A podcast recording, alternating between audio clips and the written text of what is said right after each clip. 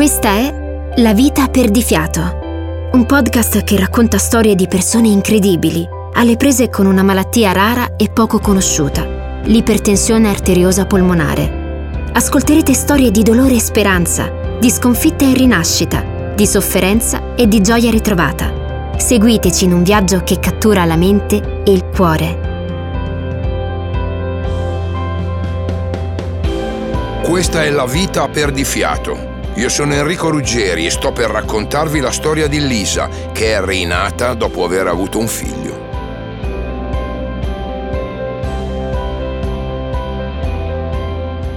Lisa diceva a Salvatore, suo marito, di appoggiare l'orecchio sul pancione. Cosa senti? Senti qualcosa? Io sento che si muove, si muove così tanto che mi fa venire il mal di mare. A 35 anni Lisa aspettava un bambino e non vedeva l'ora che arrivasse il momento del parto, anche perché la gravidanza, la prima per lei, era diventata più faticosa e complicata del previsto. Tutto la stancava e ogni tanto, stranamente, le mancava il fiato. Salvatore in quei giorni era sempre fuori, portava in giro i turisti. La casa vacanze che gestiva assieme a Lisa in quel paradiso terrestre che è la Sardegna centro-orientale era al completo per la bella stagione e c'era tantissimo da fare. Lei, col pancione e quella debolezza invincibile che ormai sembrava imprigionarla come sotto un incantesimo, non era di grande aiuto. Era un'esperta escursionista come lui, ma in quei giorni proprio non ce la faceva, doveva stare a riposo. Anche una semplice gita in gommone a portare i vacanzieri più tranquilli in visita alle grotte del Bue Marino, per esempio, sarebbe stata troppo faticosa. Figuriamoci organizzare e accompagnare i fanatici dell'attività fisica estrema che arrivavano lì lì non per il mare o non solo, quanto piuttosto per fare trekking, free climbing, kayak, immersioni, deltaplano, parapendio, mountain bike, bungee jumping, praticamente ogni cosa la meravigliosa natura di quei luoghi, con la sua conformazione così variegata, rendesse possibile. Ascolta, metti l'orecchio sul pancione, diceva Lisa, e Salvatore, preoccupato da quella voce così flebile, le rispondeva: Vuoi un bicchiere di vino? Ti tira un po' su. Un bicchiere di cannonau ha sempre messo a posto tutto, pensava, quel vino rosso robusto, dal sapore secco e persistente, dalle fragranze leggermente mutevoli a seconda della zona di coltivazione coltivazione che regala sentori di prugna, sottobosco e spezie e fa rinascere gli animi. Ormai era sera.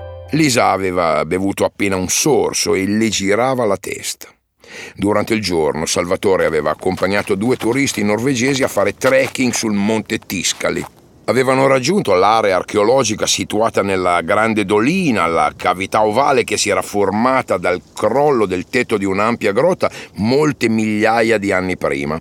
Lassù i ginepri hanno forme strane e contorte generate dalla necessità di adattarsi alle pieghe e alle asprezze del paesaggio. Il villaggio nuragico costruito dentro la conca naturale risale al IV secolo a.C.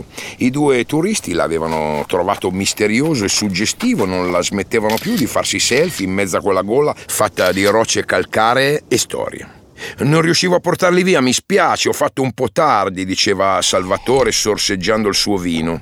Tornando all'auto, parcheggiata in un'area di sosta a due ore e mezza di cammino, aveva indicato ai suoi ospiti la natura delle macchie boschive che incrociavano scendendo per il sentiero o che si potevano osservare sui fianchi montagnosi, lentischi e corbezzoli, lecci e ginepri. Scendendo a valle saliva un concerto di profumi, lavanda, timo, rosmarino, mirto. Ma cos'ha Lisa? Era questo il pensiero che lo assillava mentre cercava di allungare il passo. Lisa, prima della gravidanza, usciva alle 6 di mattina ogni giorno per fare 10 km di corsa, andava in palestra due o tre volte a settimana, aerobica e spinning, amava quella sensazione di dominare il corpo sottoponendolo all'intensità e alla dinamica dello sforzo fisico. Quella gita sul Monte Tiscali l'avrebbe fatta correndo solo qualche mese prima, ora faceva fatica a fare una semplice camminata.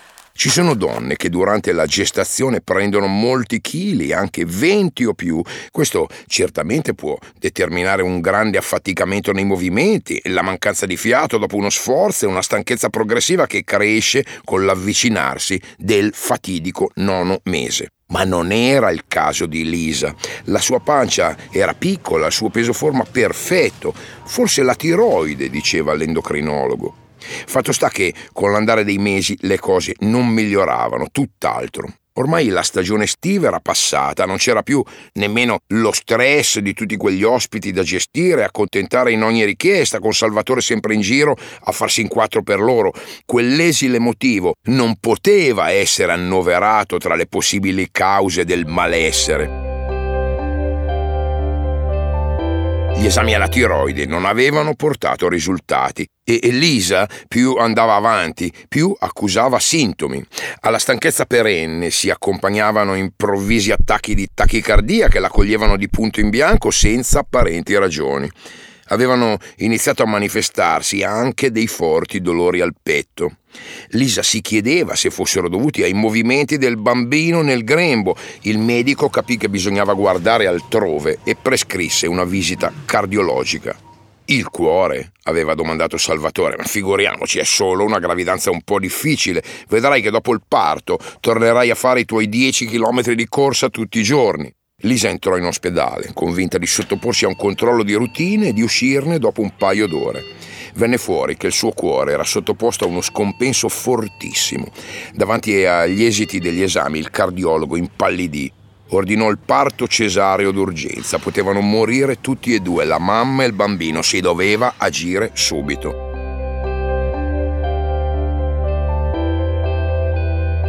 Mancavano una decina di giorni a Natale. Da giorni Lisa non riusciva quasi più a fare due passi senza rischiare di svenire, ma non immaginava di essere così in pericolo. Lisa ricorda il tragitto dalla camera d'ospedale alla sala operatoria. Le sembrò lunghissimo. Le avevano messo l'ossigeno che dava un po' di sollievo. A quel punto si era convinta che sarebbe finita male che lei e il suo bambino ci avrebbero rimesso la pelle sotto i ferri. Lo spavento dipinto sul volto del cardiologo mentre leggeva l'elettrocardiogramma parlava chiaro. Intanto gli infermieri spingevano il letto a rotelle e Salvatore si prodigava lì intorno tenendole la mano pallido e costernato senza sapere bene cosa dire. Lei gli sorrideva per rincuorarlo.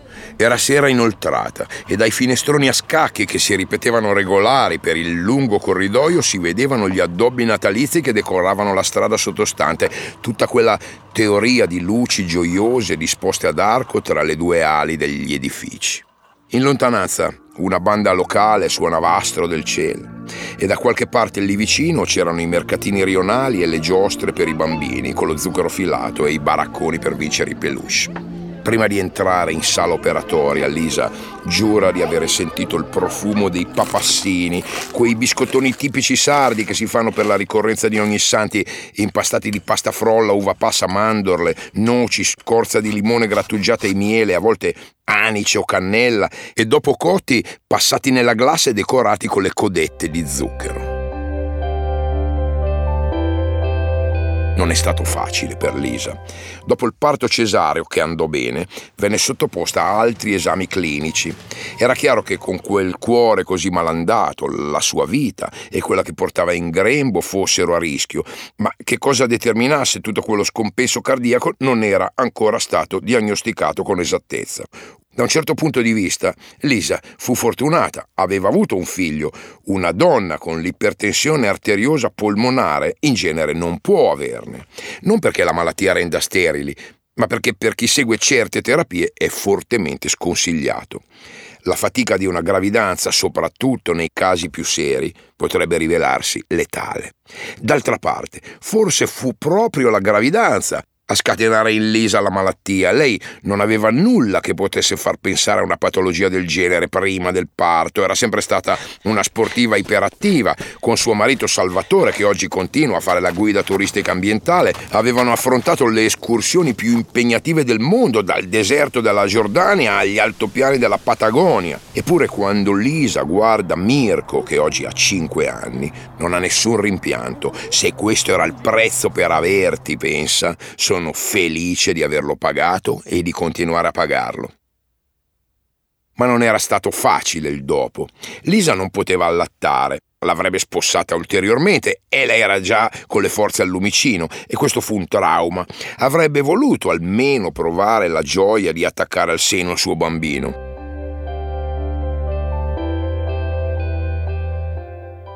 Tornata nel suo letto d'ospedale, dopo l'operazione, era ridotta allo stremo. Mi sono risvegliata dal parto che mi sembrava di essere nel corpo di un'altra persona, dice sempre quando lo racconta. Dovette sottoporsi ai nuovi esami clinici in quelle condizioni di sfinitezza assoluta una TAC escluse la presenza di embolie polmonari. Furono il cateterismo cardiaco e la scintigrafia polmonare di perfusione a confermare l'ipotesi di ipertensione arteriosa polmonare. Non una buona notizia, certo, ma almeno avevano capito qual era il problema. Purtroppo al sollievo momentaneo per l'individuazione della patologia si accompagnarono nuove profonde malinconie. Le radiazioni accumulate nel corpo di Lisa in seguito alla scintigrafia la tennero lontana dal figlio neonato per dieci giorni perché un contatto ne avrebbe compromesso la salute. Dopo, quando finalmente poté riavvicinarsi, era costretta a farlo in condizioni precarie, su una sedia a rotelle, con la bombola dell'ossigeno, gli aghi delle fleboclisi infilati nelle braccia e una brutta tosse a scuotere quel fragile petto. E peggio quasi di tutto questo, gli sguardi malevoli tra lo schifato e l'impaurito delle altre mamme in perfetta salute. Il 24 dicembre iniziò una terapia che non portò grandi risultati. Lisa non riusciva a fare nulla. Veniva sua sorella qualche volta a prenderla, la caricava in macchina, la portava su una panchina davanti al mare per toglierla da quel letto da cui non si alzava mai.